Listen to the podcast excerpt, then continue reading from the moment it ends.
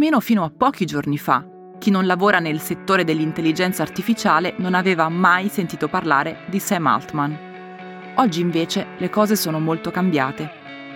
ChatGPT è una specie di via di mezzo tra una superstar e un cattivo dei fumetti, tanto ricercato quanto temuto, tanto popolare quanto sospetto.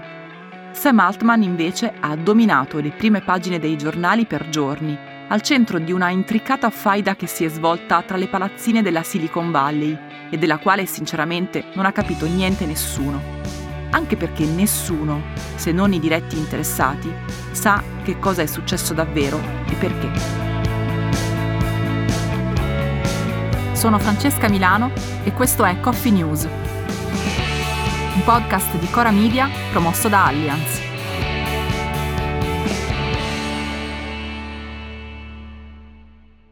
Sam Altman è un nome molto noto dalle parti della Silicon Valley.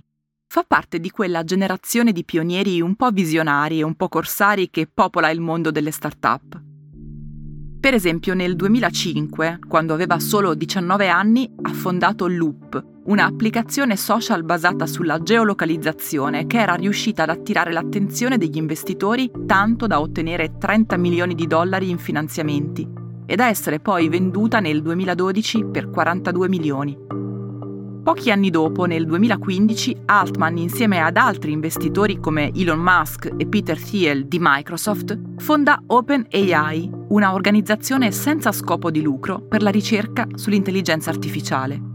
Alla fine del 2022, come tutti sappiamo, OpenAI lancia ChatGPT, e nel 2023 il fenomeno esplode, assumendo le dimensioni che conosciamo tutti, tanto da guadagnarsi un posto anche nel dibattito politico, come dimostra il vertice internazionale sull'intelligenza artificiale che si è tenuto poche settimane fa a Londra.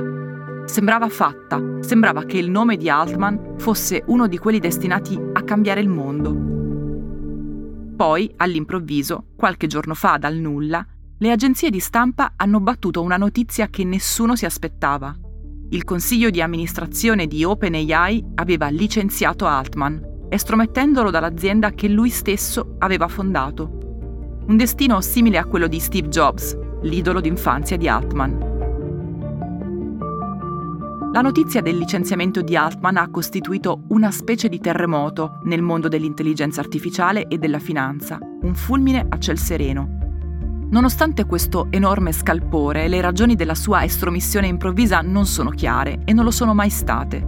Non c'è stata nessuna dichiarazione ufficiale in merito. Quello che abbiamo sono solo voci di corridoio. Voci di corridoio che dicono che all'origine del licenziamento di Altman ci sia stato un profondo diverbio con il consiglio di amministrazione in merito alla direzione da far prendere a OpenAI e a ChatGPT in pratica, sempre secondo le indiscrezioni e le ricostruzioni, sembra che il consiglio di amministrazione spingesse per un approccio più prudente e graduale allo sviluppo della tecnologia, mentre Altman ne volesse uno più veloce e commercialmente aggressivo. Non sappiamo se questa ricostruzione dei fatti sia vera, né se questo scontro sia effettivamente in corso, né quali siano le posizioni in campo, ma sappiamo cosa è successo nelle ore successive. La prima cosa è stata che Microsoft, che possiede una buona parte di OpenAI, fin dalle prime ore dopo il licenziamento di Altman ha fatto molte pressioni per un suo reintegro e poi, non avendolo ottenuto, si è offerta di assumerlo a sua volta.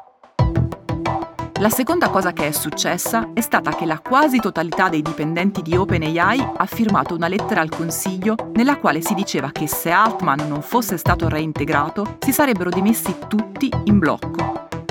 La terza cosa è stata che a sorpresa, martedì sera il consiglio di amministrazione ha capitolato e ha richiamato Altman. Caso chiuso dunque? No. No, perché sembra che il consiglio di amministrazione che ha sfiduciato Altman verrà in parte cambiato, a sancire una disfatta totale e un'altrettanto totale vittoria di Altman. No, perché dal momento che non sappiamo che cosa aveva causato la cacciata di Altman, non sappiamo nemmeno che cosa significhi e che cosa implichi ora il suo rientro. E come per una serie tv di quelle più avvincenti, adesso ci toccherà aspettare la prossima puntata.